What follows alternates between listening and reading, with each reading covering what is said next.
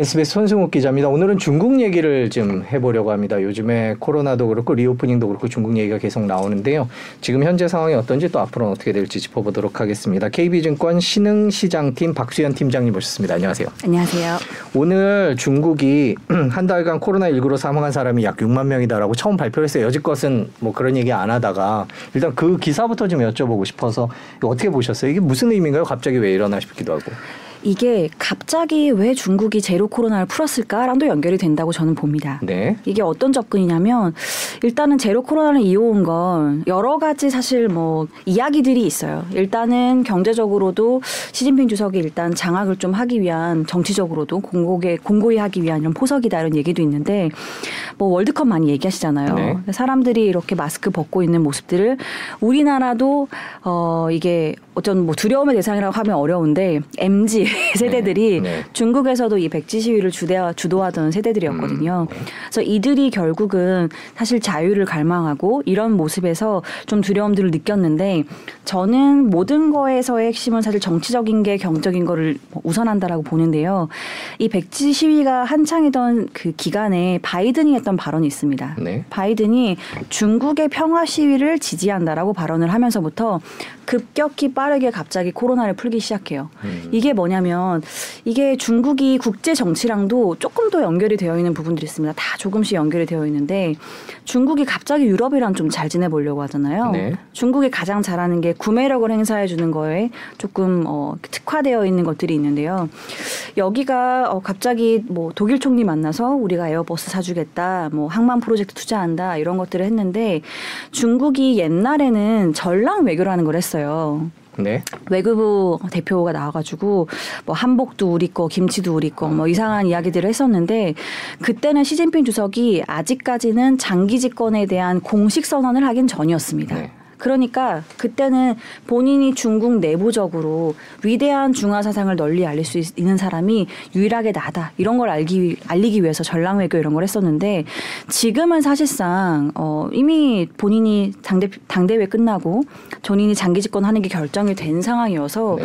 그런 의미가 사실상 좀 낮아진 겁니다. 음. 그래서 빠르게 제로 코로나를 풀었던 건데 어, 제로 코로나를 풀고 나서 보니 또 이 백지 시위가 사실상 지금 언론에 많이 노출되어 있는 건 아닌데 네. 아예 없어지거나 이런 불만이 아예 없어진 건 또 아니어서 이런 것들을 좀 안정화시키기 위한 노력의 일환으로 저는 정보를 좀 공개하고 있다는 생각이 들어서 제가 드리고 싶은 말씀은 중국이 시진핑 주석의 장기 집권을 시작으로 어 뭔가 우리가 보이지 못하는 뭐 불투명한 것들이 많아질 거야 이런 두려움이 있었는데 시진핑이 결코 그런 방향으로 가고 있지는 않다라는 거죠.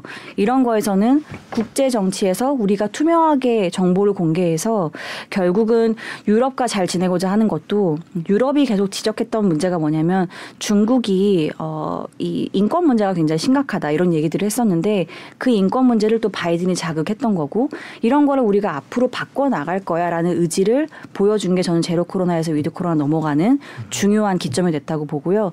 지금의 이런 숫자들도 공개하지 않는다라고 WHO나 이런 데서 국제 기구에서 이야기를 하니까 이런 것들을 앞으로 바꿔 나가겠다라는 어떤 저는 시작점에 와 있는 게 아닌가. 그래서 저는 사실 긍정적인 변화라고 보고 있습니다.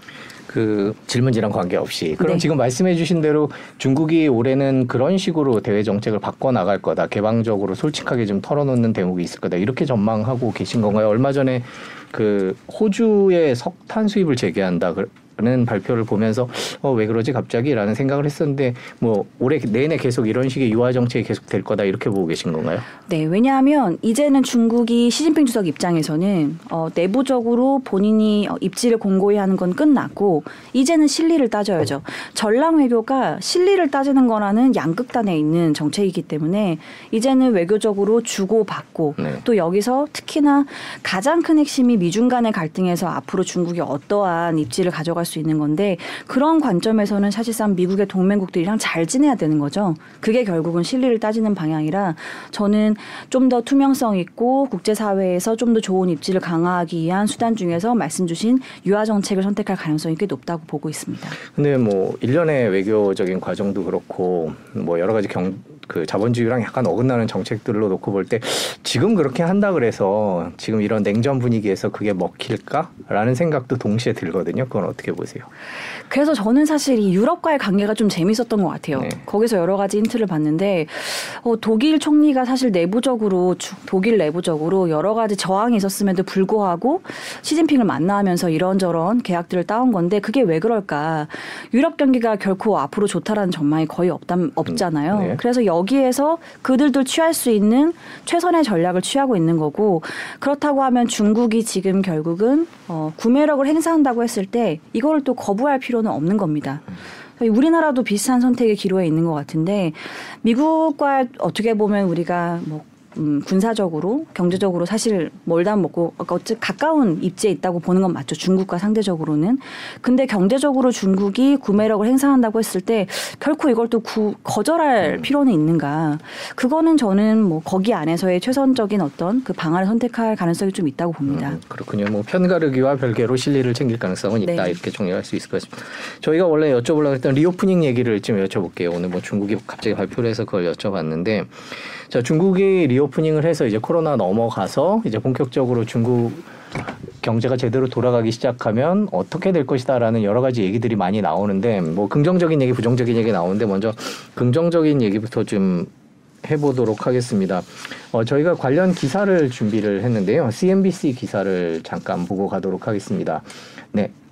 중국의 reopening 다시 여는 것에 대해서 월스트리트가 환호하고 있다. 뭐 저 안에 내용들은 어, 여러분들이 대부분 예상하시는 그런 내용들입니다. 뭐 모건 스탠리부터 시작해서 뭐 UBS나 뭐 관련 월스트리트 투자기관들이 중국이 돌아오면 어떤 업종들이 수혜를 입을까에 대해서 분석을 한, 한 그런 기사 내용인데요. 그거를 하나하나 좀 여쭤보고 싶어요. 대부분이 일단 가장 눈에 띄는 건 여행입니다. 여행 업종과 관련된 곳에 투자하면 괜찮을 것 같다 그러면서 이제 호텔이나 이런 것들을 모건스탠리나 Bank of America가 제시를 하고 있거든요. 실제로 이게 보면 중국 내외 기업도 있고 유럽, 미국 기업들 다 있는데 여행업에 있어서는 확실히 유럽 경제의 보탬이 될 거다 이렇게 보고 계십니까?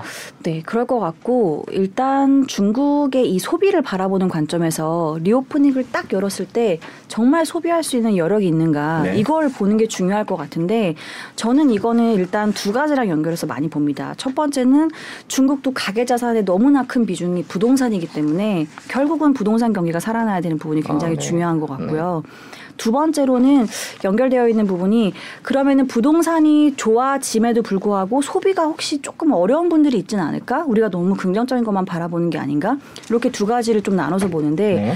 일단 부동산은 제가 중국의 최근에 이제 또 어, GDP나 소매 판매나 여러 가지 지표들이 나오고 이미 나온 지표들도 물가나 이런 게 있는데 제가 연말까지는 지표를 크게 안 보셔도 됩니다라고 사실 말씀을 드려요. 왜냐하면 우리가 이미 한 달 지난 지표를 바라보는 거라 어, 중국이 코로나 봉쇄 때문에 한동안 안 좋았던 건 다들 아는 이야기라 두 달 연속 중국 소매 판매가 마이너스 나왔고 어, 그러니까 이번 달에 나오는 지난달 지표도 사실상 마이너스일 가능성이 굉장히 높습니다. 네. 그럼에도 불구하고 한가 지는 보셔야 되는데 뭐냐면 유동성 지표가 나왔는데요 최근에. 여기에 중국의 중장기 대출을 좀 보실 필요가 있을 것 같아요. 중장기 대출에서 가계와 기업이 엇갈리는 모습이 굉장히 극명하게 나타났습니다. 네. 그러니까 가계 쪽의 중장기 대출은 계속해서 떨어지고 있고 기업의 중장기 대출은 계속 늘어나고 있어요. 이게 어떤 의미일까? 저는 첫 번째로는 이 기업들의 중장기 대출은 대부분 여기서 기업이 누구냐면 헝따 같은 부동산 디벨로퍼입니다. 그리고 일부 제조업 기업들도 좀 들어가 있는데 중국은 지난해 우리나라랑 달, 다르게 금리를 계속 내려왔어요. 미국이랑도 다르게. 금리를 내려오면서 사실상 부동산 쪽에 이 훈풍이 좀 돌기를 바랬는데 전혀 그러지를 못했죠. 그러면서 취했던 수단이 지금 뭐냐면 너무나 이 대마불사라고 부동산이 망가지면 사실 중국 경기가 무너지는 이 그림이 너무나 명확하니까 중국 정부가 상업은행들 그 다음에 감독기관들 다 불러서 어, 이런 부실 자산들 신경 쓰지 말고 무조건 대출해주라고 했습니다. 네. 그러니까 이런 그림이 실제 어, 이런 헝따 같은 부동산 디벨로퍼의 대출로 연결되고 있다. 네. 그렇다고 한다면 앞으로 부동산 경기가 올라갈 수 있는 개연성이 충분히 지금은 생기고 있는 게 아닌가. 그냥 우리가 부동산 사이클에서 가장 앞단에 있는 게 결국은 자금 조달을 받아서 여기서 투자를 이어가는 이 앞단에 있는 사이클을 보는 게 중요한 건데 가장 앞단에 있는 것들이 움직이고 있다. 이게 좀 중요한 변화인 것 같고요. 두 번째로는 말씀드렸던 가계 대출은 또 계속 빠지고 있다 중장기로 이건 왜 그럴까 말씀드렸던 것처럼 중국의 가계 자산의 60% 이상이 부동산인데 네.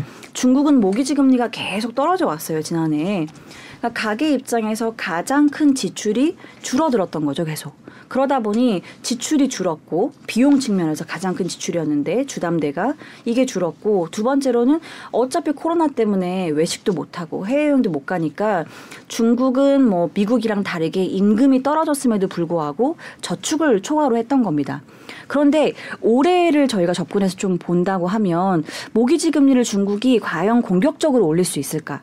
물론 올해 하반기에 예상보다 주택 가격이 빠르게 또 올라 버리면 중국이 모기지 금리를 올릴 가능성이 아예 없는 건 아니지만 지금까지 전개된 과정으로는 가능성이 높아 보이진 않습니다. 그러면 여전히 비용은 나- 낮은데 중국이 여기서 경기가 upturn을 좀 보이고 어, 고용이나 임금이나 이런 것들이 개선될 여지가 저는 있다고 보는데 그렇다고 하면 어, 소비도 올라갈 수 있는 개연성들이 점점 보이는 게 아닌가. 그래서 저는 reopening 관련돼서 사망자나 여러 가지 의구심이 있지만 저는 개선될 수 있는 여러 가지 좀 증거나 환경들이 충분히 좀 조성되고 있지 않나. 그리고 여기랑 상관없이 소비를 할 수 있는 자와 상관 어, 소비를 할 수 없는 부류가 좀 나뉘긴 합니다. 그러니까 부동산 자산이 중요한 건 맞는데 네. 중국의 고소득층 정말 상위 한 5% 이상 이분들은 부동산을 가지고 있는 이 규모 자체가 굉장히 클 거고 이분들은 그냥 정치적으로 정, 어, 정책적으로 해외를 못 나가서 소비를 못했던 분들이 분명히 있을 거예요. 이분들은 그러면 코로나만 풀면 바로 당장 나가서 소비를 할 수 있는 거죠. 그래서 뭐 루이비통이나 이런 그 LVMH 이런 그룹들의 그 그룹 아, 주가가 굉장히 좋잖아요.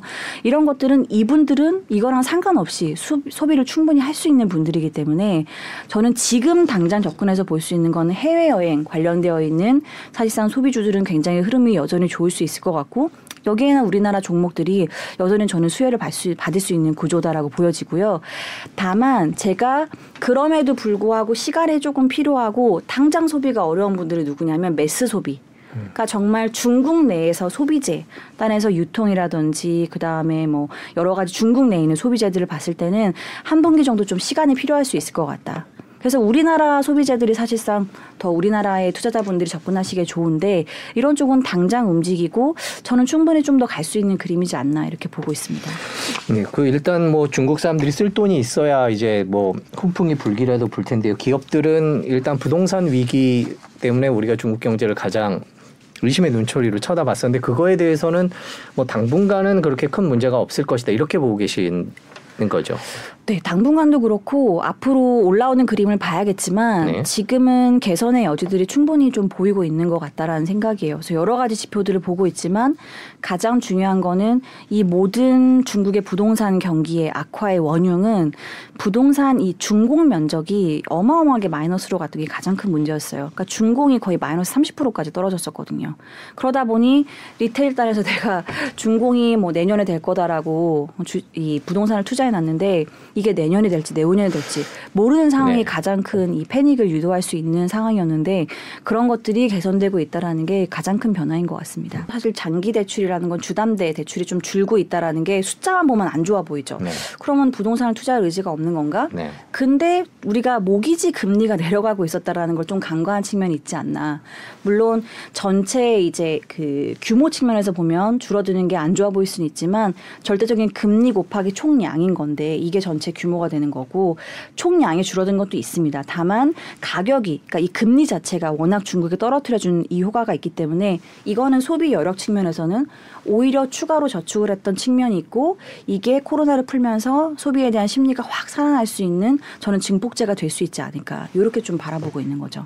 지금 1월 들어서 이제 2023년 시작한 지 이제 보름 정도 됐는데 지금 그 예상하신 대로 그런 쪽으로 가고 있나요? 아니면 조금 더 지켜봐야 되나요? 지금 상황이 소비 측면에서. 일단 가장 중요한 어떤 심판대라고 하면 춘절일 것 같아요. 네. 춘절이 또 얼마 남지 않았고 이제 이번 주말인 거니까 중국은 딱 춘절이 끝나면 각각 카테고리별로 얼만큼 판매가 늘어난지가 정확히 딱 발표가 됩니다. 그래서 박스 오피스부터 여러 가지 항목들이 나오는데 실제로 얼만큼 사람들이 유동 인구가 나왔는지 그리고 유동 인구 플러스 이 카테고리별로 정말 좋아졌는지 이 두 개가 확인되면 소비의 그림이 어, 명확해지는 거는 저는 시간 문제이지 않을까 이렇게 좀 보고 있습니다. 그 아까 루이비통이랑 에르메스나 뭐 이런 명품 얘기를 해주셨는데 그거는 중국 상위 계층이 주로 소비를 하는 건가요? 아니면 저희가 주가를 준비했는데요. 저희 그래프를 잠깐 보시죠. 많이 올랐다고 말씀을 해주셨는데 네, 에르메스 주가가 정말 많이 오르긴 했네요. 보니까 에르메스 주가가 유로죠. 1,600유로 어, 떨어졌을 때에 비해서 한 30% 20% 최근엔 더 빠르게 오른 것 같고요. 연말부터 계속 그런 분위기였고 다음은 이제 루이비통이죠. 이게 전부 저희가 지금 보여드리는 게 이제 프랑스 증시에 상장돼 있는 명품 기업들의 주가입니다. 저렇게 지금 최근에 특히 루이비통 같은 경우에 올을 들어서 가파르게 오르고 있는데 이런 것들이 외신을 보면 다 중국 때문이다. 중국의 reopening 때문이다. 이렇게 해석을 하는데 그거에 대해서는 동의를 하십니까? 네, 사실 지금 올해 기준으로 어, 연말을 봤을 때 네. 소비 여력이 늘어날 수 있는 국가는 중국 말고 바라보기는 어려운 것 같아요. 음. 우리가 중국 경기가 뭐 좋아지겠어 의심을 품고 여러 가지 하지만 블룸버그 추정도 그렇고 사실 올해 그래도 5% 이상 성장할 수 있는 국가는 중국 말고는 거의 없습니다. 네. 그렇기 때문에 중국의 결- 경기가 얼만큼 살아나는지에 따라서 우리가 글로벌 경기를 바라보는 시각이 확연히 달라질 수 있는 거라 예, 중국의 역할이 지금 굉장히 중요해진, 중요해진 시점인 거는 맞는 것 같아요. 그 reopening 긍정적인 얘기를 해봤는데 기대하는 대목이죠. 근데 네. 부정적으로 보면 중국이 이제 본격적으로 생산을 공장이 돌아가기 시작하면 이제 막 수입하고 뭐 이러니까 인플레이션을 자극하는 거 아니냐라는 우려도 있, 있는 것 같아요. 그 최근에 보면 원자재 가격이나 뭐 운임이 뭐 운임이 많이 오르진 않았습니다만은 조금이라도 이렇게 움직이는 경향이 좀 있는데 그런 측면에서 중국의 리오프닝이 세계 경제에 악영향을 미칠 가능성에 대해서는 어떻게 보세요? 그래서 이거는 전체 이 파이 자체에서 중국의 역할이 커지는 만큼 다른 쪽의 역할이 약화되는 것도 좀 동시에 볼 필요는 있는 것 같아요. 네. 왜냐하면 지금까지 중국을 제외한 쪽이 좀 괜찮았다고 하면 올해 들어서부터는 이제 반대일 수 있는 거거든요. 그럼 과연 다른 나라가 안 좋은 거를 상쇄하는 정도인 건지 중국의 경기가 좋아지는 게 아니면 이 이상 굉장히 큰 규모로 중국이 좋아질 건지를 바라볼 필요는 있는데 저는 조금 첫 번째 케이스이지 않을까라는 생각이 들어요. 네. 그러니까 다른 나라가 안 좋아지는 거를 상쇄하는 정도일 것 같다. 그래서 여기서 글로벌 인플레이션 이런 원유라든지 커머디티 가격이 어, 더 빠지는 그림은 아닐 것 같기는 한데 이 올라가는 기울기가 굉장히 가파를 건가 그거는 저는 아닐 가능성이 있지 않을까라는 생각이 듭니다. 왜냐하면 중국의 이 경기가 굉장히 좋아지려면 네. 중국의 경기를 보면 보통 뭐를 보냐면요. 보통 정책을 봅니다. 왜냐하면 중국은 정부 주도로 사실상 정치를 이- 정책이나 경제를 이끌어가는 이 그림이 굉장히 명확한 국가이기 때문에. 근데 제가 뒤에 양회를 좀 말씀드릴 건데 양회라는 거는 올 한 해 동안 중국이 앞으로 얼만큼 우리가 목표를 가지고 경제를 이끌어갈 거야라는 숫자를 정확히 받아 받아 이렇게 박아주는 유일한 회의입니다.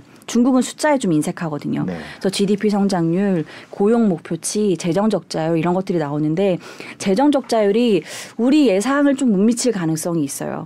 그러니까 중국은 주로 정부 주도로 투자, 재정 적자율이 여기에 같이 연결되는 거예요. 투자가 일어나면서 그 다음에 여기에서 고용이 연결되고 그 다음에 여기서 임금이 올라가면서 소비가 개선되는 이 연결고리가 굉장히 짝짝짝 이 연결고리가 잘 맞아서 움직이는 국가 중에 하나입니다.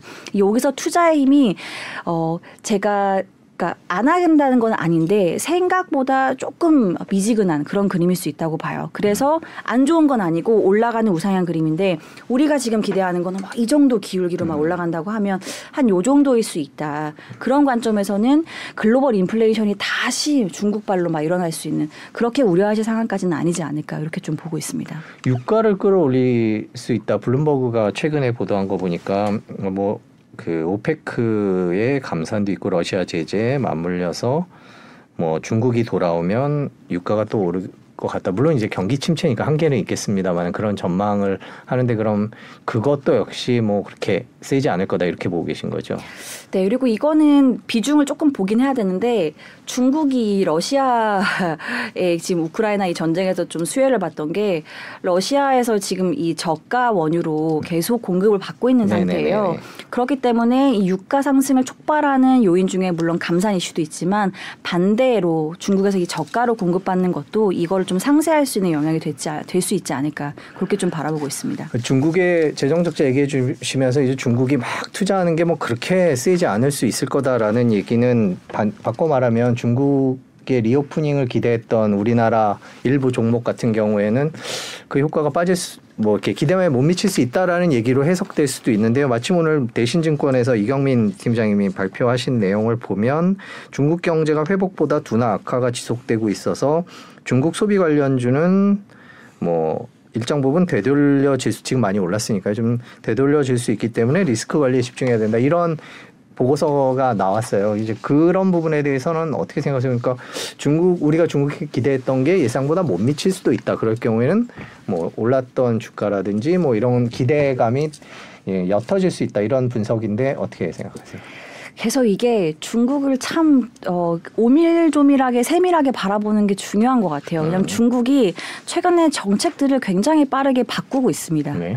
뭐냐면 제가 보는 입장에서는 어 그래도 조금 뭔가 팬시해졌네, 조금 똑똑해졌네 이런 생각을 했던 게 뭐냐면 나의 주머니 사정이 안 좋으니 이렇게 쭉 보니까 음, 민영 기업들은 주머니 사정이 나쁘지 않은 거죠. 특히나 중국에서 규제왔던 빅테크 기업들 이쪽은 정부가 규제를 하다 보니까 투자를 못 해왔습니다. 네. 거의 한 3년 동안 그러다 보니 이들 기업이 어, 정부 규제 때문에 주가가 안 좋은 건 맞았는데요. 돈을 못 버는 기업들은 아닙니다. 네. 계속해서 어, 기업이 이게 그 매출액 성장률이 좀 둔화되긴 했지만 어닝단에서 굉장히 둔화되거나 이런 기업들은 아니고요.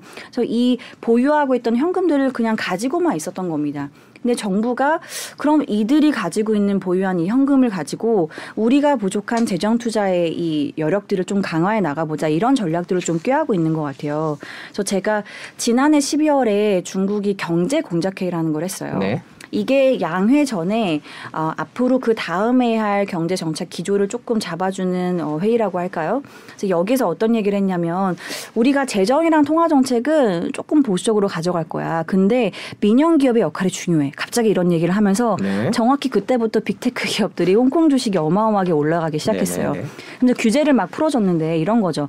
이들 기업들이 투자를 하게 하려면 이 묶어놨던 이 철창을 이렇게 풀어줘야 이들이 결국을 투자를 할 수 있는 거라 지금 저는 규제를 풀어서 부양으로 가고 있다라는 생각이 들고요. 중국이 지금 하려고 하는 투자는 우리가 옛날에 알던 그런 투자랑은 좀 다릅니다. 음. 옛날에는 그냥 도로, 뭐 철도, 항만 이런 것들 위주로 투자를 했다고 하면 이제는 조금 더 스마트하게 전략을 바꿔서 중국이 중장기로 원하는 방향이랑 조금 매치를 하려고 해요. 이게 결국은 미중 갈등에서 중국이 우위를 점할 수 있는 쪽, 그러니까 음. 기술력을 확보할 수 있는 방향성과 그 다음에 중산층을 늘릴 수 있는 거. 이 두 가지를 결합하는 형태가 결국은 중국의 중국 제조 2025 이런 거 많이 들어보셨잖아요. 네네네. 이게 중국이 결코 포기하지 않았습니다. 단어를 계속 어마어마하게 바꿔서 얘기를 하고 있어요. 그래서 중국 제조 2025가 신형 인프라라는 단어로 바뀌었고 네. 이 신형 인프라가 최근에는 동수서산이라는 단어로 바꾸고 있습니다. 동수서산이요. 네. 그래서 요거를 기반으로 해서 앞으로 투자를 해 나갈 가능성이 높은데 요거를 투자하는 큰 컨셉 자체가 중국이 동부 지역은 고소득층 위주로 형성되어 있고 여기는 데이터 트래픽이 엄청 많아요. 인구 밀집도도 높고. 그러니까 여기에 있는 데이터 트래픽을 옮겨와서 서부 지역은 상대적으로 평지가 많고 물론 중국 다 대부분 평지긴 하지만 여긴 또 공터가 많습니다. 그리고 동부 지역 대비해서는 당연히 토지 면적이 가격이 싼 거고요. 네. 그러니까 여기에 데이터 센터를 어마어마하게 지어서 이 데이터를 아, 이렇게 막 확보해서 뭘 하려고 하냐면 중국의 도시들을 스마트 도시화해서 여기에서 자율주행차 등등 파생되는 여러 가지 기술력을 먼저 확보한다라는 게 중국의 전략입니다. 미국보다. 근데 데이터 센터는 1년 365일 계속 굴러가야 돼요. 그렇기 때문에 이 전력 효율을 어떻게 가져가는지가 중요한데 서부 지역이 이제 신장 위구르 있고 이런 지역인데 여기에 또 태양광 인프라, 풍력 인프라 이런 것들이 잘 갖춰져 있고 특히나 풍력은 더 앞으로 강할 건데 이 전력원을 clean energy로 확보하겠다는 게 큰 전략이에요. 그래서 이런 거의 전체 틀에서 중요한 게 재생에너지는 사실상 뭐 일부 중국의 뭐 국유 기업들도 역할들 좀 하는 게 있기는 한데요.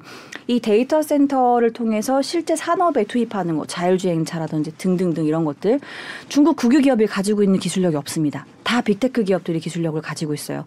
실제 데이터 센터나 이런 어 cloud computing 이런 데에서 중요한 역할들을 하고 있는 게 알리바바, 바이두, 텐센트 이런 기업이기 때문에 이들 기업을 투자를 유도하게끔 하기가 굉장히 좋은 구조인 거죠.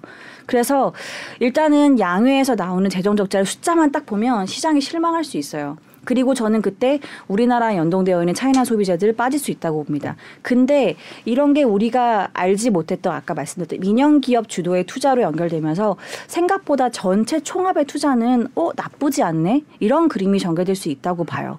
그렇다고 하면 저는 빠질 때 그 전에 무서우니까 일단 정리하고 보자가 아니라 빠지실 때 추가로 저는 매수 대응하시는 전략이 더 맞다 이렇게 보고 있습니다. 미국이 중국의 반도체나 뭐 핵심 기술에 관해서 제재를 하고 있고 전 세계가 동참하고 있는 상황에서 중국의 이런 계획들이 순탄하게 진행될까요? 라는 게 첫 번째로 떠오르는 질문이네요. 그렇죠. 그래서 이거는 좀 지켜보실 필요가 있는데 제가 보는 건 미국의 전략이 정말 중국을 전방위적으로 가- 압박하고 있는지를 좀 보실 필요가 있을 것 같아요. 뭐냐면 미국도 굉장히 지금 모순적인 이 행태를 보이고 있는 건데 중국이 기술력은 가져가는 건 싫은데 이 중국이 어, 반도체 쪽에서 미국에 의지하는 강도는 계속 강화됐으면 하는 바람인 아, 거예요. 네. 예, 왜냐하면 납품 자체는 계속 하고 싶은 거고 어, 전체 end user까지 합치면 전체 반도체에서 3분의 1 정도가 중국이 어, 이 전체 시장을 가져가고 있으니까 이 공급은 계속 하고 싶은 겁니다. 그래서 이 모순간의 어, 중간점에서 미국이 하고 있는 거는 어, 여러 가지 뭐 이슈들이 있었지만 어, 장비 같은 이런 쪽은 납품은 어, 그러니까 공급은 하지 못하게 막고 있지만은 end 단의 칩은 공급을 하게끔 하고 있어요. 그래서 엔비디아도 실제 중국에 기술을 고사양에서 저사양으로 바꿔서 계속 납품을 하고 있고 이거는 미국 정부가 용인을 한 겁니다. 왜 그럴까? 중국의 시장이 너무 크기 때문에 포기할 수 없고 반대로 모든 전방위적으로 저사양 칩까지 공급을 중단해 버리면 중국이 이거는 뭐 굉장히 장기적으로 접근을 해야겠지만 어마어마한 중국이 가지고 있는 이 구매력이라는 건 결국에는 투자할 수 있는 이 여- 저력을 가지고 계속 계속 반도체 투자를 해서 어떻게든 국산화를 이뤄내려고 하는 이 노력을 오히려 앞당기는 음, 이런 꼴이 될수 있기 때문에 미국이 계속해서 납품을 하려고 하는 거고 이러한 전략상 우리나라도 사실은 완성품을 중국에 납품하는 거기 때문에 어 당연히 이제 조금 중장기로 가게 되면 중국에 있는 공장에 있는 장비 교체가 어려워질 수 있어서 이거는 저희가 중기적으로 바라봐야 되지만 정말 딱 올해만 바라본다고 했을 때는 이 반도체 칩 그다음에 NAND나 이런 것들을 공급하면서 데이터 센터에 필요한 부분인가 인 거니까요. 디램이나 이런 것들은 재고를 소진할 수 있는 좋은 기회가 되지 않을까? 그리고 플러스로 동수서산 관련되어 있는 프로젝트가 제 예상보다 조금 약하다고 해도 중국 사람들이 해외여행 나가는 거는 이건 너무나 명확한 그림인 거라 해외여행에서 핵심은 결국은 스마트폰 교체 수요라고 저는 봐요. 이거는 뭐 많이 공감하시는 부분인 건데 스마트폰 교체에서는 당연히 직결되는 게 반도체 수요인 거고 이런 것들이 기존에 봤던 수요에서 추가로 동수서산 관련된 투자까지 애드가 된다고 하면 생각보다 반도체 사이클이 꽤 괜찮을 수 있는 그림이지 않을까 이렇게 좀 생각을 가지고 있습니다. 지금 중국 투자 얘기를 reopening과 관련된 중국 투자 얘기를 살짝 하고 있는데 그렇다면은 중국 투자 방향은 반도체 관련된 쪽이나 아니면 재생에너지 뭐 이렇게 생각을 하고 계시는 건가요? 우리나라도 그렇고 미국도 그렇고 뭐 중국 기업도 그렇고 다 마찬가지겠네요. 그거는 그래서 저는 소비 카테고리 그 다음에 중국의 이 어, 투자를 제한적으로 하지만 옛날에는 뭐 1부터 10까지 할 수 있었다고 하면 지금은 뭐 두 가지 세 가지 정도의 선택과 집중이 될 건데 여기서 뭐가 될 건지를 잘 투자 선택을 해서 우리가 알파 전략으로는 중국이 선택과 집중을 하는 투자 쪽 집중을 하고요 접근을 하고 여기가 제가 보는 재생에너지 그 다음에 통신 관련되어 있는 인프라가 될 거다. 이렇게 보고 있는 거고요. 소비는 상수로서 조금 시기별로 접근은 좀 나눠서 볼 필요는 있지만 소비는 큰, 카- 카테고리는 들고 가시는 전략 이렇게 두 개가 좋지 않을까 이렇게 바라보고 있습니다. 그 데이터 센터 서쪽에 짓는 얘기는 나온 지가 좀 꽤 됐어요. 근데 이제 맞아요. 최근에 뭐 달라진 좀 진전된 게 있나요? 한 2, 3년 전에도 그 얘기 나왔던 것 같은데. 네, 근데 이게 네. 일단 첫 번째로는 중국도 봉쇄를 워낙 강화하다 아, 보니까 네, 인프라 음. 투자를 적극적으로 하지를 못했습니다. 못했겠군요. 네. 네. 근데 이게 원래는 5년 기획으로 나왔던 건데요. 이게 지금 2년밖에 안 남았습니다. 그러니까 2025년 까지 짓겠다고 얘기를 하고 있는 거라 지금 당장 올해부터 원년이 돼서 투자가 강화될 가능성이 굉장히 높고요. 그런 관점에서는 좀 눈여겨 보실 필요가 있을 것 같아요. 우리 중국 투자 얘기할 때 항상 이 얘기를 안 할 수가 없는데 좀 정치적 변수가 많아서 좀 불안하긴 해요. 오늘 기사에도 아, 요 며칠 전에 기사에도 나왔죠. 그 마위니 엔트그룹 지배권 포기했다고. 그러니까 중국이 갑자기 무슨 작년에 그런 일이 있었죠. 뭐뭐 교육과 관련된 시진핑 주석이 한마디 하면 주가가 무슨 마이너스 90%가 되고 뭐 이런 일들이 비일비재하다 보니까 중국에 대한 투자 자체에 대해서 불신이 되게 많이 커져 버렸어요. 미중 갈등이라는 변수도 항상 있고요. 그런 리스크에 대해서는 어떻게 생각하십니까? 그래서 중국을 바라볼 때 네. 우리가 예상할 수 없는 이런 갑자기 터지는 리스크에 대해서 되게 민감하신 거를 저도 알고 있고 네. 저도 항상 경계하는데 빅테크 기업 특히나 이런 기업들 관련돼서는 제가 굳이 또 동수서산을 이렇게 좀 길게 시간을 할애해서 말씀드린 이유가 빅테크 기업들을 그렇기 때문에 저는 갑작스럽게 다시 규제할 가능성이 좀 낮다라고 보는 배경 중에 하나입니다.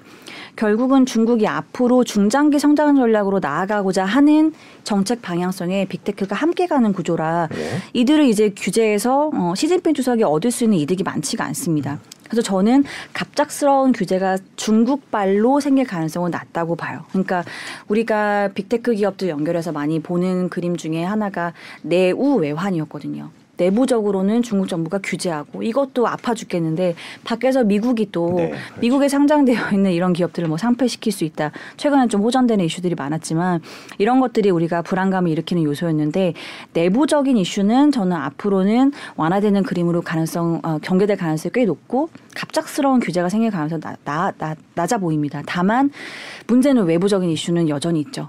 그래서 미중 간의 갈등에서 결국은 핵심이 두 개잖아요. 첫 번째로는 금융 산업 간에서의 갈등. 두 번째로는 기술 이 패권에서의 이 핵심이 갈등인 건데 금융 쪽에서의 갈등은 블랙리스트에 편입시켜서 미국과 연결되어 있는 투자 자금이 투자하지 못하게끔 하는 게 이제 핵심인 건데 거기에 이들 빅테크 기업이 아까 말씀 주신 마윤 같은 이 개인의 영향력이 낮아지면 어 주, 주말 사이에도 블룸버그 보도가 중요한 게 있었어요. 이 golden share를 어, 행사할 가능성이 있다. 뭐냐 하면 이 알리바바나 텐센트 같은 기업의 지분을 1% 정도 가져가는데 어마어마한 의결권을 동시에 가져가는. 그러니까 결국은 이런 빅테크 기업들이 국유화 되는 그림으로 가는 건데 이러면은 미국 정부가 경계심을 더 끌어올릴 가능성이 높아지는 거죠.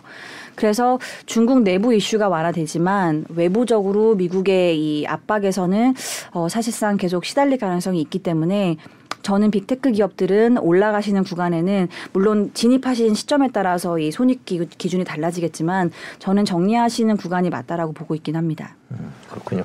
확실히 정치적인 리스크가 있어 우리가 중국 정치와 외교를 빼놓고선 중국 얘기를 할 수 없는데 타이완 얘기를 여기서 해야 될 것 같아요. 뭐 타이완 상황은 지금 그때 작년에 되게 그 갈등이 막 고조됐을 때에 비해서는 뉴스가 확실히 덜 나오고 있는 분위기인데 최근 그거와 관련된 이슈가 좀 있습니까?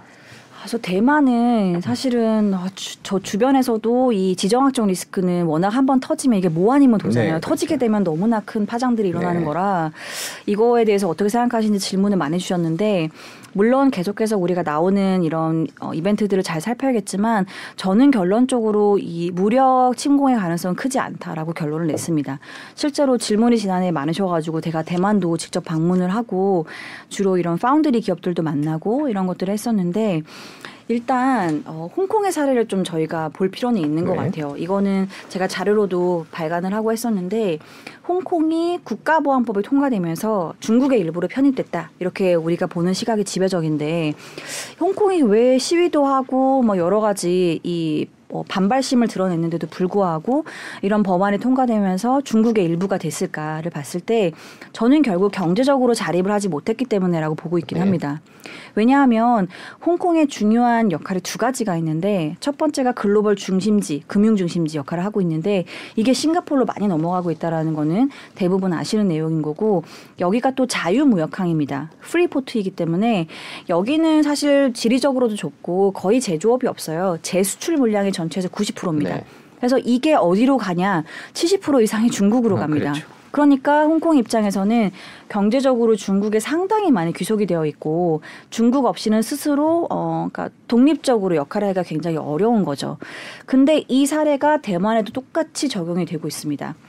대만의 무역 데이터를 뜯어보면 굉장히 좀 흥미로운 게 대만이랑 중국이랑 굉장히 냉랭해 보이잖아요. 근데 경제적으로는 이렇게 공고히 같은 경, 경제 거의 협력체라고 할 정도로 움직이고 있다라는 게 드러나는 게 대만의 전체 무역 흑자에서 거의 69.8% 정도가 중국에서 일어납니다. 아, 네. 네, 그리고 여기서 90, 아, 90 거의 어, 8.7% 정도 대부분이 반도체입니다. 그러니까 저희가 좀 요약해서 생각을 해보면 어, 대만은 사실상 반도체를 대부분 중국에 납품을 해서 경기를 경제를 이끌어 나가고 있다. 이렇게 우리가 정리할 수가 있는 거예요. 그러니까 사실은 대만도 지금 같은 사, 어, 상황이 나쁘지 않은 거죠. 정치적으로는 분리대연인데 경제적으로는 협업하는 이 관계. 그 중국도 홍콩의 사례를 우리가 대입해서 보면 굳이 어마어마한 비용을 투입해서 사실 침공을 한다는 이슈는 재정 부담도 커지는 거고 네. 더 나아가서는 지금 러시아의 상황처럼 글로벌 경제 공동체한테 배제되는 이슈인 거거든요. 이거는 사실 굉장히 큰 코스트를 지불해야 되는 건데 이거를 하면서 굳이 대만을 통일시킬 필요성이 굉장히 낮다. 저는 그 가능성을 좀 낮게 보고 있습니다. 음, 그렇군요. 그 마침 말씀해 주시는 중간에 그 파운드리 업체 얘기 출장 얘기를 좀 해주셨는데 네. 저, 저희가 여기 대- 타이완 얘기를 주로 하는 이유는 TSMC 때문이거든요. 그 TSMC 그래프를 잠깐 보고 말씀을 드리겠습니다. 그 시진핑 주석의 연임 때 그 타이완 통일 얘기가 나왔을 때 주가가 쭉 빠졌었죠. 그러다가 워렌 버핏이 샀다 그래서 또 쫙 올라가서 지금은 물론 이제 한참 고점일 때에 비해서는 많이 내려와 있습니다만 그래도 최저점보다는 제법 올라가 있는 상황이에요. 근데 말씀해 주신 대로 반도체 대부분이 중국으로 향하고 있다면 지금 미국이랑 일본에 TSMC는 공장을 짓겠다 그러면서 이제 미국과의 협력을 강조하고 있는데 TSMC는 어떻게 되는 건가요? 라는 지금 어떤 상황이지? 라는 게 약간 애매해지는 것 같아요. 그래서 지금 당장 그렇다고 해서 대만이 중국에 뭐 편입되고 뭐 이런 경제적인 관계 때문에 어 중국의 일부처 일부처럼 어떤 역할을 할 거다 이렇게 말씀드리는 건 아니에요. 홍콩이랑 대만은 사실 뭐 지리적으로도 뭐 굉장히 좀 다른 입지에 있는 거 있는 상황인 거죠. 그래서 대만은 당장 홍콩처럼 되지는 않겠지만 그런 가능성이 점점 높아지고 있다라는 관점에서 말씀을 드린 거고 TSMC도 결국은 어, 개별 기업이기 때문에 이들이 앞으로 수, 어, 수 요와 공급에서 어떠한 포지션을 취할 수 있는 건지 이 결, 글로벌 경기가 어떻게 바뀌는 건지가 중요한 건데 거기에서 저는 어, 중국의 결국 수요가 올라갈 수 있는 부분들이 이 반도체 측면에서 사이클에서는 중요한 역할을 할 수 있을 것 같고요. 그게 저는 물론 워런 버핏이 최근에 주, 주식을 매수한 것도 있지만 여기랑 같이 연동돼서 움직이는 그림이 좀 더 중요하지 않나라는 생각이 들고 중장기 정말 긴 관점에서는 그런 걸 좀 저는 볼 필요가 있을 것 같아요. 뭐 애리조나나 이런데 그 공장을 짓고 이런 말씀을 주셨는데 TSMC가 이게 미국 입장에서 어떤 전략을 취하는 걸까? 네. 어, 리스크를 사실 줄이는 해지하는 방법은 여러 가지가 있죠. 일단은 대만 내에 있는 공장을 미국으로 옮기는 게 저는 사실 미국 입장에서는 리스크를 줄이는 중요한 방법 중에 하나다라고 생각하지 않았을까라는 생각이 듭니다. 그래서 일각에서는 그렇다면 미국이 이 상위 공정에서 대만이랑 관계를 더 공고히 하려고 한다라고 보시는 측면도 있는데 저는 그 반대이지 않나라는 생각을 제가 아까 말씀드린 무역 데이터를 보면서 생각을 했어요. 이거는 어, 이 전체 end user의 이렇게 많은 부분을 중국이 차지하고 있는 걸 과연 미국이 대체해 줄 수 있을까? 이거는 바꾸기 굉장히 어려운 이슈인 거죠. 이거는 어떻게 보면은 태생적인 그냥 팩트이기 때문에 이거를 당장 바꾸기는 굉장히 어려운 이슈인 것 같고 그렇다고 하면 이 리스크를 줄이기 위한 여러 가지 방법으로 저는 사실 reshoring이나 이 공급망 재편이 중요한 화두가 될 것 같고 그런 측면에서는 중국도 그래서 저는 동수서산을 하고 있다는 생각입니다. 사실 효율성을 정말 따진다고 하면 동수 동산을 하는 게 맞죠. 동부에서 일어난 데이터를 동부 지역에서 처리하는 게 맞는데 이 안에서 가장 중국 내에 효율화된 측면으로 접근을 한다고 하면 저는 이런 게 맞는 것 같고 앞으로는 이제 글로벌라이제이션에서 정말 이 공급망이 단절화되면서 자국 내에 이 공급망을 확공하는 게 중요한 이 큰 트렌드일 것 같고요. 그런 측면에서는 저는 사실 대만의 입지가 TSMC가 더 강화될 것인가, 더 약화될 것인가의 이 기로에서는 저는 조금씩 약화되는 그림이 되지 않을까 그렇게 바라보고 있긴 합니다. 장기 그림으로는. 장기로 네. 약화될 수 있다. 네, 근데 단기로 일단 바라보자면 일단 수요 측면에서 중국발을 끌어올릴 수 있는 요소가 있기 때문에 그런 측면에서는 뭐 나쁘지 않다고는 봅니다. 장기적으로는 TSMC가 중국에 납품하는 게 제한을 받을 거다 이렇게 보시는 건가요? 아니면 그 반대라고 보시는 건가요? 어, 일단 상위 공정에서의 역할이 저는 과연 미국이 더 입지를 공고히 할 것인가, 대만과. 저는 우리나라 물론 기술력이 아직 TSMC에서 그 상위 공정에선 따라가지 못하지만 조금 더 입지를 다지면서 우리나라도 미국에 대대적으로 뭐 공장을 짓겠다 네. 이런 얘기들을 좀 하고 있는데 네네. 그런 게 더 강화된다고 하면 저는 좀 우리나라의 반도체 입지가 더 강화되지 않을까 그렇게 생각을 좀 하고 있습니다. TSMC 얘기해봤고요. 저 미중 관계 얘기를 좀 해보겠습니다. 월스트리트 저널이 시진핑 주석이 2023년에 어려울 것으로 예상되는 세 가지를 얘기를 했는데 경제 성장률 둔화, 소비 부진 그리고 마지막으로 외교 갈등을 지적을 했어요. 그러면서 이제 중국과 기타 다른 나라 특히 미국 얘기를 2024년 그러니까 내 내년이죠. 내년에 미국 대선을 앞두고 이제 중국을 때리면 보통 인기가 올라가니까요. 그래서 미국의 공화당, 민주당 양당이 그 앞다퉈서 미중 갈등을 더 음, 갈등의 뭐라 그럴까요? 갈등을 더 시, 세게 갈 수 있다 이런 전망들이 나오거든요. 그 그거에 대해서는 어떻게 보십니까? 그거는 이제 거스를 수 없는 큰 트렌드인 것 같아요. 네. 어, 이건 초당적으로 사실 미국에서도 압박을 할 거라 강화될 가능성이 저는 여전히 있다고 보는데, 어, 그런 그 와중에 저는 그 시점을 좀 나눠서 볼 필요는 있는 것 같습니다. 이거는 미국 내에서 규제도 있지만 중국 내부적으로 바뀌는 그림도 같이 연결해서 봐야 될 필요는 있을 것 같고요. 그래서 미국에서 압박을 계속 강화하는 기술 분야에서 정말 어, 특화되어 있는 쪽 반도체 관련돼서는 오히려 미국이 중국의 압박을 강화할수록 저는 중국 내부에 있는 반도체 기업들은 당연히 안 좋을 거라고 봐요. 그래서 이런 기업들이 많이 상장되어 있는 과창판 이런 쪽은 저희가 사실 긍정적으로 바라보진 않는데 그러면 중국이 자생적으로 생산할 수 있는 능력들이 점점 낮아지는 거라 여기에서 외부 의존도는 점점 높아질 거고 그렇다고 하면은 저는 사실 어 외부 조달을 할 수 있는 가장 이점에 있는 게 결국 중국 내에 공장이 있다고 우리가 우리나라 반도체 네. 기업들을 안 좋게 봤었는데 네. 여기서의 의존도가 더 높아질 수 있지 않을까. 그리고 규제의 이 큰 방점도 말씀드린 것처럼 이 기술력을 확보하는 장비 단에서의 공급이 어려워지는 거지 완제품 이 칩 자체를 공급하는 거는 사실 뭐 전방위적으로 차단하고 있는 건 아니라 여기서의 저는 유리한 부분들은 충분히 선택해서 갈 수 있는 부분이지 않을까 생각이 들고 다만 미국에 상장되어 있는 중국 기업들 여전히 저는 리스크가 있다고 봅니다. 이거는 가장 압박하기 좋은 수단인 거죠. 왜냐하면 여기는 압박을 해도 미국이 크게 타격을 입을 만한 건 없어요. 네. 그래서 미국에 상장되어 있는 중국 기업들이 주말 사이에도 보도가 많이 나왔지만 상장 폐지를 하고 중국에 돌아오거나 아니면은 뭐 홍콩이랑 본토에 상장이 되어 있으면 굳이 동시상장 뭐 이미 되어 있으니까 여기에 있는 상, 상장을 이제 철회하는 이런 행태들을 계속 강화해 나겠다 나가겠다라고 얘기를 하고 있는데 이러한 그림들은 더 강화될 수 있을 것 같다라고 보고 있습니다. 네, 저희가 지금까지 중국과 중국의 외교와 경제에 대해서 짚어봤고요. 그래서 이제부터는 그걸 바탕으로 해서 2023년에 어떤 투자를 할 수 있을지 한번 예상을 해보도록 하겠습니다. 지금 말씀하신 대로 중국, 미국에 상장돼 있는 중국 기업들은 일단 조금 피하시는 게 좋다라는 생각이 들고요. 아까 저희가 초반에 말, 얘기를 했는데 유럽은 어떨까요? 유럽에 대한 투자는 어떻게 보세요?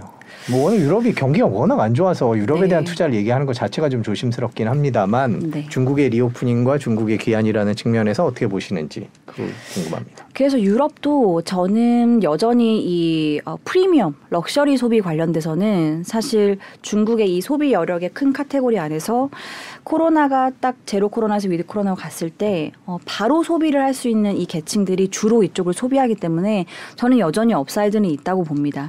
그래서 이게 언제까지 갈 거냐라고 봤을 때는 저는 일단은 중국 내부적으로 아까 말씀드렸던 가장 큰 이 비용단에서 모기지 쪽에 어, 큰 변동이 없다고 하면 저는 오랫동안 상승 추세는 사실 유지할 수 있다고 봐요. 다만 강도가 조금씩은 바뀔 수는 있겠죠. 초반에 워낙 많이 올랐기 때문에 네. 네, 여기서의 기울기가 좀 완만해질 수는 있겠지만 상승 궤적은 충분히 왜냐하면 3년 동안 이 전체 규모 자체, Q 자체가 계속 빠져왔기 때문에 그게 올라가는 국면은 전 유- 지속할 수 있다라고 보고 있습니다. 실제 가장 중요한 트리거는 말씀드린 춘절이 될 것 같고 그리고 최근에 중국이 이 소비 관련되어 있는 진작책을 내놓는다. 막 이런 것 때문에 우리나라 전기차 주. 주가가 또 많이 올랐었어요.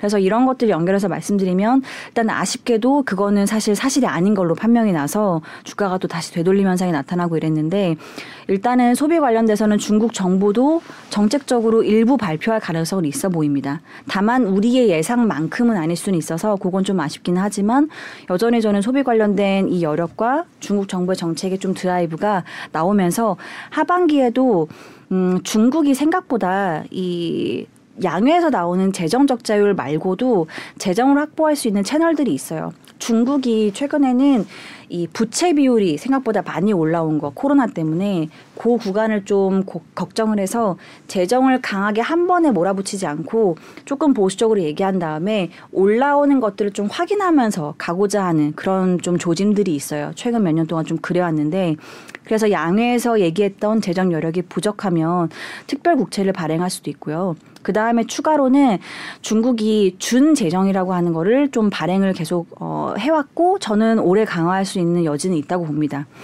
통화 정책을 통해서 하는 건데 통화 정책 중에서 여러 가지 수단이 있는데 우리가 보통은 중국 주식을 만약에 보신다고 하면 역 RP, MLF 이런 거는 많이 보셨을 거예요. 이게 인민은행이 상업은행들한테 굉장히 짧은 주기로 유동성을 주는 겁니다. 그래서 뭐 여갈피 같은 경우에는 일주일 정도, MLF는 사실 뭐 한 달이나 세 달 정도. 그래서 유동성을 줬다가 다시 회수하는 그런 형태인 건데 이게 SLF라고 해서 만기가 1년짜리인 게 있어요. 이거는 이제 인민은행이 상업은행들한테 대출을 할 때 인프라 투자의 용도에 투자하는 쪽에만 대출을 해줘라라고 해서 주는 용도인 건데요. 1년 만기인 거고 이거는 이걸 기반으로 추가로 레버리지도 일으킬 수가 있습니다. 그래서 저는 사실 이걸 기반으로 추가로 만약에 재정이 부족하다고 했을 때 늘릴 수 있는 여지도 있기 때문에 어 연간 한 해로 봤을 때 굉장히 나쁘게 볼 필요는 없다. 그래서 제가 3월 양일 때 오히려 빠지는 타이밍이 추가로 저는 매수 타이밍일 수 있다. 이렇게 좀 바라보는 시점도 있습니다. 양회 때 빠질 때가 매수 타이밍이다라는 말씀을 좀 자세히 해주셨으면 좋겠어요. 근거라든지 네. 이유라든지. 네. 일단은 지금 리오프닝 기대감이 단기간에 지난해 12월부터 굉장히 많이 올라왔죠. 네. 갑자기 제로 코로나에서 위드 코로나 넘어가면서 이게 지금까지는 기대감으로 막 올라왔어요. 그래서 뭐랄까 우리가 주가를 바라볼 때는 어 이제 그 multiple과 이제 earning 이두 가지가 중요한 변수인 건데 결국은 멀티플과 그러니까 기대감으로 막 끌어올렸던 부분들이 강했던 거죠. 근데 이거를 한번 확인하고 넘어갈 수 있는 숫자가 춘절에 나오죠. 말씀드렸던 음. 것처럼 춘절의 숫자가 어 우리 예상만큼 소비가 괜찮았네라고 하면 이제는 정말 어닝단에서 올라갈 수 있는 기대감들이 이제는 실제 숫자로 꽂히는 이 어, 구간으로 넘어올 수 있다라는 거죠. 그래서 양회 때 생각보다 투자 지표가 좀 안 나와서 시장에 좀 실망한다고 해도 저는 춘절에서의 소비 여력이 점점 올라갈 수 있는 구간으로 더 전개될 가능성이 높다고 봅니다. 왜냐하면 중국에서의 코로나 관련되어 있는 이 어, 불안감들이 앞으로 더 해소되는 국면 으로 넘어가는 거는 굉장히 당연한 그림인 거라 그렇다고 하면은 저는 3월 양회 때 설사 이 숫자가 굉장히 안 좋다고 해도 그 이후에 빠지는 구간에서 오히려 저는 매수로 대응하시는 전략이 맞지 않을까 이렇게 생각을 좀 가지고 있어요. 네 그렇군요. 중국 투자에 대해서는 각자 다 여러분들의 생각이 너무 다르셔갖고요. 그 중국이 그렇게 될 경우 우리나라 경제에 대해서는 어떻게 전망? 우리나라 이제 기업들을 얘기하기 위해서는 일단 중국 경제 상황 이 우리나라 경제에 미칠 영향 그거부터 한번 짚어봐야 될 것 같은데 어떻게 전망을 하십니까?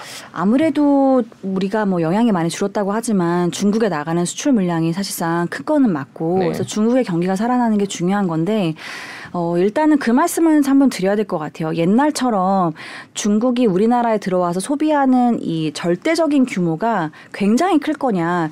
어, 2015년, 16년 그때 기억하시겠지만 네. 중국의 네. 여행객들이 어마어마하게 들어오면서 뭐 우리나라 화장품, 면세점 이런 것들 굉장히 흐름이 좋았었는데 그 정도의 강도는 조금 어려울 수는 있을 것 네. 같아요.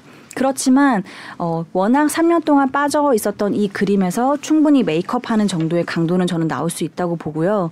그런 측면에서 일단은 우리나라에 들어와서 소비하는 것들은 기대감들이 지금 있고 많이 반영이 됐지만 충분히 저는 지속될 수 있는 구간이 나타날 수는 있을 것 같고 다만 요게 올해 사반기 4분기 들어서는 조금 약화될 수는 있을 것 같습니다. 음. 왜냐하면은 4분기부터는 아 이게 내년에 좀 안 좋은 이슈인 건데 내년에 미국 대선이 있어서 이 미중 갈등이 하반기 특히 좀 4분기부터 미국에서의 압박이 좀 강화되면 아무래도 중국을 좀 회피하고자 하는 이런 자금들이 우리나라도 같이 연동해서 이제 proxy로 많이 보시니까 네. 그런 측면에서는 좀 수급 측면에서는 안 좋을 수 있지만 이 소비의 여력 측면에서는 3분기까지 저는 지속되는 그림은 나타날 수 있다라고 보고 있고 그 다음에 중국 사람들이 중국 내부적으로 소비하는 것들에서 우리나라에 영향을 또 줄 수 있는 것들이 있는데 그거는 계속 누차 말씀드리지만 여전히 스마트폰인 것 같습니다. 음. 스마트폰 교체 주기가 저는 계속해서 어, 교체 주기가 굉장히 한 2, 3년 동안 정체되어 있던 상황이었는데 이 재고가 소진되는 게 이미 좀 보이고 있는 상황인 거고요.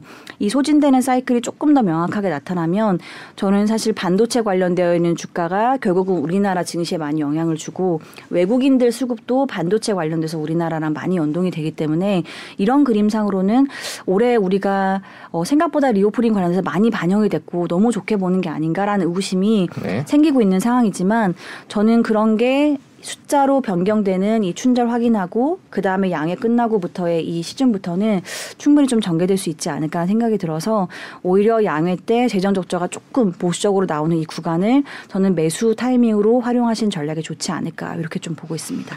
반도체 얘기해 주셨는데 또 다른 섹터들은 뭐 이제 계속 한 달째 이제 계속 중국 reopening과 관련돼서 여러 가지 종목들이 얘기가 나오고 있는데 어떻게 보세요? 지금 상황은 어떻고 앞으로는 어떤 쪽이 더 괜찮을까요?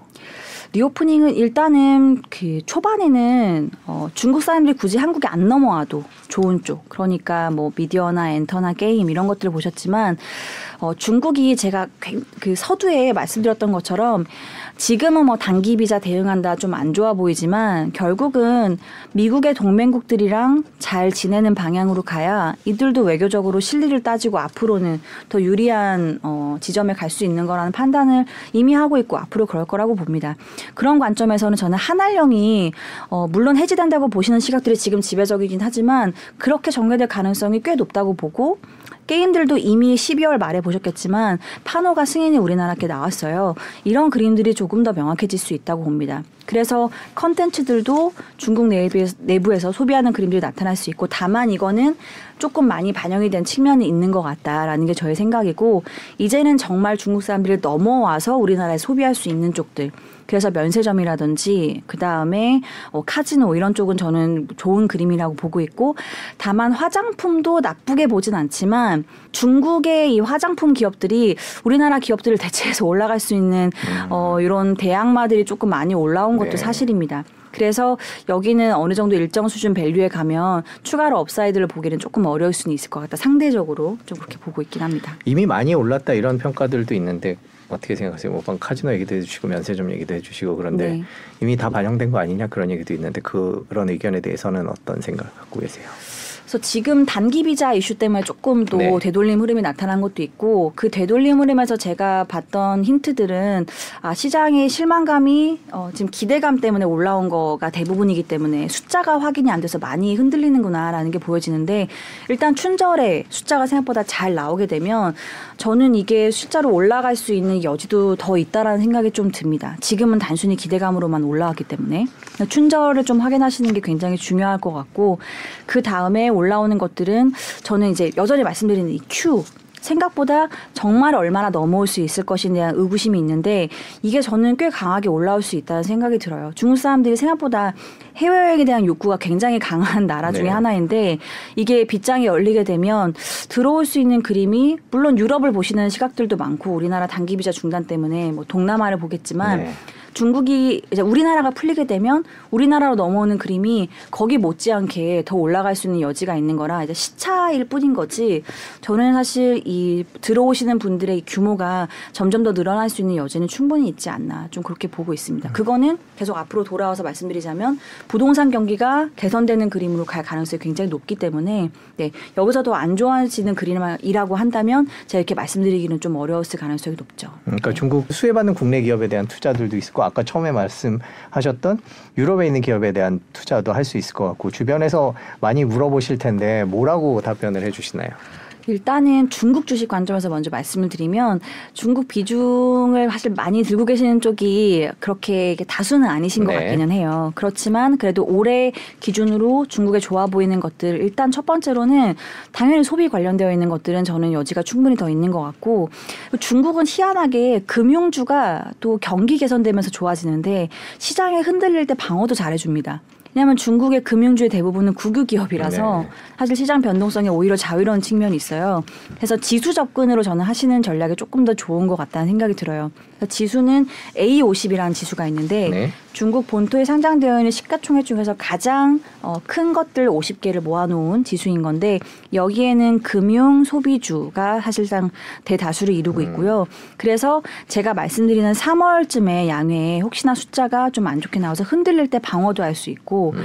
중국의 춘절 때 소비가 생각보다 굉장히 잘 나와서 위로 튈 때 또 사실상 upside 리스크도 제 어떻게 보면 누릴 수 있는 이거를 좀 제한할 수 있는 거죠. 위로 올라가는 것도 가져갈 수 있으니까 그런 측면에서는 A50은 사실 지금은 굉장히 저는 좋은 선택지라고 보고 있고 만약에 연말까지 중국을 조금 좋게 보고 싶어 그래서 조금 장기로 연말까지 들고 가려고 하면 뭐를 봐야 되느냐라고 질문 주신다고 하면 CSI 500을 같이 들고 가시는 전략이 좋을 것 같아요. CSI 500이라고 하는 지수는 우리나라로 치면 100% 매칭되는 건 아닌데 조금은 코스닥이랑 같이 연결될 수 있는 지수라고 보실 수 있어요. 뭐냐면 좀 중소형주 위주로 형성이 되어 있고 중소형주 안에서도 중국이 국산화된 기술들을 많이 확보한 어, 그런 기업들이 상장이 많이 되어 있습니다. 그래서 재생에너지 관련되어 있는 기업들이라든지 아니면 이 동수서산 관련돼서 통신 인프라 이런 데이터 센터 관련되어 있는 value chain에서 미국이 제재를 해도 자유로운 이미 국산화해서 기술력을 확보한 기업들이 여기에 많이 포함이 되어 있어요. 그리고 시진핑의 전반적인 큰 전략 중에 하나가 이런 big tech 같이 아, 머리 크고 내 말 안 듣는 기업들은 좀 규제해서 누르고 네. 그 다음에 내가 원하는 이 투자 방향, 인프라 투자 방향성에서 기술력을 잘 확보하려고 노력하는 중소형 이런 중소기업들은 육성해서 올리려고 하는 전략들을 계속 취하고 있습니다. 그러니까 이런 큰 정치적인 방향이랑도 잘 맞닿아 있어서 CSI 500이라는 지수는 저는 사실 어 3월 양회 때 오히려 빠지면 저는 더 매수해서 대응하신 쪽에서는 이쪽이 조금 더 좋은 선택이라고 보고 있긴 한데요. 그래서 A50과 CSI 500을 같이 들고 가시는데 양회 전까지는 A50을 조금 더 늘- 많이 들고 가시고 양회가 끝나는 구간부터는 요거를 바꿔서 가져가시는 전략이 저는 좀 좋다라고 보고 있습니다. 이건 중국 주식 기준인 거고 우리나라 기준으로는 많이 말씀드렸지만 일단은 지금은 soft contents 그러니까 직접 한국을 넘어오지 않아도 소비할 수 있는 것들을 좋게 보시지만 저는 지금 타이밍부터 만약에 3월 양회 때 지금 근데 많이 올라서 사실 손이 섣불리 잘안 네. 나가요. 저도 사실상 그런 말씀들 많이 주시고 이렇게 생각을 하는데 3월 양회 때 빠질 때는 저는 실제 어, 한국에 넘어와서 소비할 수 있는 조금 이 프리미엄 소비의 카테고리 형, 형성되는 것들을 우리나라 기업 그다음에 해외 기업들 포함해서 이때 담으시는 전략이 저는 좋다라는 생각이 듭니다. 해외여행은 더 많이 갈 거고 저는 이게 피크가 어, 2분기에서 3분기 초 정도가 될 것 같아요. 여름이네요. 네, 그때가 사실상 어, 해외여행 하기 좋은 시즌인 거고 중국이 춘절 끝나면 5월 달에 또 노동절이라고 있습니다. 요때 또 한 일주일 정도 연휴가 있거든요. 그래서 요때가 코로나 관련되어 있는 우려감들도 가장 많이 떨어질 수 있는 아. 그런 기점이 될 것 같고 또 연휴가 있고 날씨도 좋고 그래서 저는 어, 매수 대응으로 하시는 전략이 그때 프리미엄 쪽이 좋을 것 같고요. 그 다음에 이 노동절이 끝나고 나면 이제 실제 지표가 turnaround 할 겁니다. 정말 중국의 마- 지금 보여지고 우리가 안 좋은 지표들이 이젠 정말 바닥 다지고 올라오는 그림, lagging이 한 1분기 정도 나타나고 나타날 거라서 그때부터는 중국 안에 있는 내수 소비들이 좀 좋아질 수 있을 것 같아요. 그래서 그거는 조금 더 뒤의 이야기지만 지금 관점으로 봤을 때는 이렇게 시점으로 좀 접근하시는 전략이 좋을 것 같습니다. 지금 중국과 관련된 중국의 reopening과 관련된 투자들을 알아봤는데요. 뭐 어떤가요? 좀 약간 아까 말씀해주신 CSI 500이나 이런 것들은 어 위험하지 않을까? 너무 리스크가 크지 않을까라는 생각이 그러니까 기업들도 그런데 작은데 이른바 중국이라는 리스크를 계속 떠안고 가야 되기 때문에 과연 그렇게 할 수 있을까라는 두려움이 약간 생기거든요. 어떻게 생각하세요? 이 국산화를 이뤄낸 기업이라고 하면 네. 아, 중, 미국이 좀 싫어할 것 같고 왠지 변동성이 커질 것 같고 이런데 실제로 지난해 주식이 굉장히 좋지는 않았지만 중국 주식이 수익률 기준으로는 CSI 500이 가장 괜찮았습니다. 음. 왜냐하면 어, 일단 이들 기업은 정부가 실제로 투자하고자 하는 쪽에 어, 같이 연동돼서 매출액이 움직이는 유리한 점이 있고 미국이 굳이 이쪽은 규제할 필요가 없어요. 왜냐하면 세그먼트가 워낙 작고 굳이 미국이 규제하고자 하는 이 마진 카테고리에서 나눠보면 가장 좀 얇은 쪽이긴 합니다. 그래서 미국이 굳이 규제하지 않고 이미 국산화를 이뤄낸 쪽이기 때문에 오히려 안전하고요. 그 다음에 미국이 규제를 할수록 이 수급에서 포진이 어떻게 되어 있는지를 좀 중요하게 보셔야 돼요. 그래서 제가 홍콩이랑 미국에 있는 중국 종목들을 좋게 말씀 안 드리는 이유가 여기는 대부분 해외 투자자의 비중이 절대적입니다. 근데 중국 본토는 해외 투자자 비중이 6%밖에 안 돼요. 네. 그래서 미중 갈등에서 변동성이 아예 없진 않지만 그래도 상대적으로는 가장 낮고 어 오히려 이게 올해 중국의 중국 관련되어 있는 이제 테마 중에 하나라도 보고 있는데 애국주의를 저희가 보고 있긴 합니다. 네. 그래서 애국주의랑 연결돼서 중국 안에서의 자금의 흐름이 좀 중요한데 중국이 뭐를 얘기하냐면 이 동수서산도 결국은 안보랑 연결되어 있습니다. 뭐냐면 중국의 이 에너지 안보. 그러니까 이 전력원을 확보하는 것들을 다 clean 에너지로 하겠다라고 얘기하잖아요. 네. 그러니까 중국이 미국과 어떤 이 다툼과 여러 가지 이 국제 정치의 변화에서도 나 스스로 공급할 수 있는 전력원을 확보하는 게 중요한 건데 거기서 사실상 이 clean 에너지는 중국이 중요한 뭐 지금 위치에 있고 해 나가려고 하고 있는 상황인 거죠. 그래서 에너지 안보 측면에서 사실 중요한 부분들을 차지하고 있는 거라 여기에 있는 종목군들이 또 풍력이나 이런 종목이 있고 이쪽은 미국이 규제해도 사실 큰 영향은 없습니다. 이미 중국이 기술력을 이 value chain을 A부터 Z까지 다 가지고 있기 때문에 그래서 큰 영향이 없다라는 측면이 있는 거고 두 번째로는 이 안보 측면에도 중요한 게 데이터 안보인 건데 데이터 안보는 이 데이터들을 내가 온전히 소유하고 여기에서 중요한 것들을 도출해낼 수 있는 능력을 내가 가져가는 거죠. 또 이런 것들을 실제 산업에 적용하는 것들 이런 것들을 중국이 가져갈 수 있다는 측면에서 CSR 500에 있는 이런 어, 기업들은 사실상 중국이 앞으로 중요하게 바라볼 거고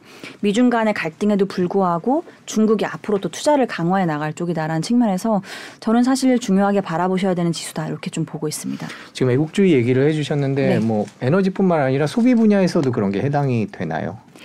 일부- 휴대폰 얘기도 해주시고 그래갖고 네, 있긴 있어요. 그래서 중국의 이런 어 뭐 아이폰 사랑이나 이런 것들이 조금 약할 수 있다라고 보는데 그거는 이미 진행된 지가 꽤 된 것 같아요. 그래서 매니아층이 주로 이제 아이폰이나 이런 것들 좀 소비하는 행태인 것 같고 그래서 실제로 최근에 중국의 이제 오포, 비보 이런 것들 관련되어 있는 이제 작은 어 상대적으로 어 조금 중저가 라인업에 있는 스마트폰의 실제 value chain들이 출하량이 좀 늘고 있다 이런 얘기들이 좀 돌고 있습니다. 그래서 관련되어 있는 value chain들 주가가 중국 내부적으로는 좀 올라가고 있는 상황인데 이런 것들도 우리가 중국의 전반적인 스마트폰 반등의 어떤 계기로 볼 수 있는데 여기서 이제 우리나라 기업들의 입지가 조금 완성 제품 관점에서는 삼성 의 완성 휴대폰 이 제품 관점에서는 조금 아쉬울 수는 있겠다는 생각은 들어요. 그래서 그거는 조금 지켜볼 필요는 있을 것 같습니다. 그래서 이 완제품보다는 조금 반도체 음. 쪽의 사이클을 조금 더 집중해서 보시는 전략이 좋은 선택일 것 같아요.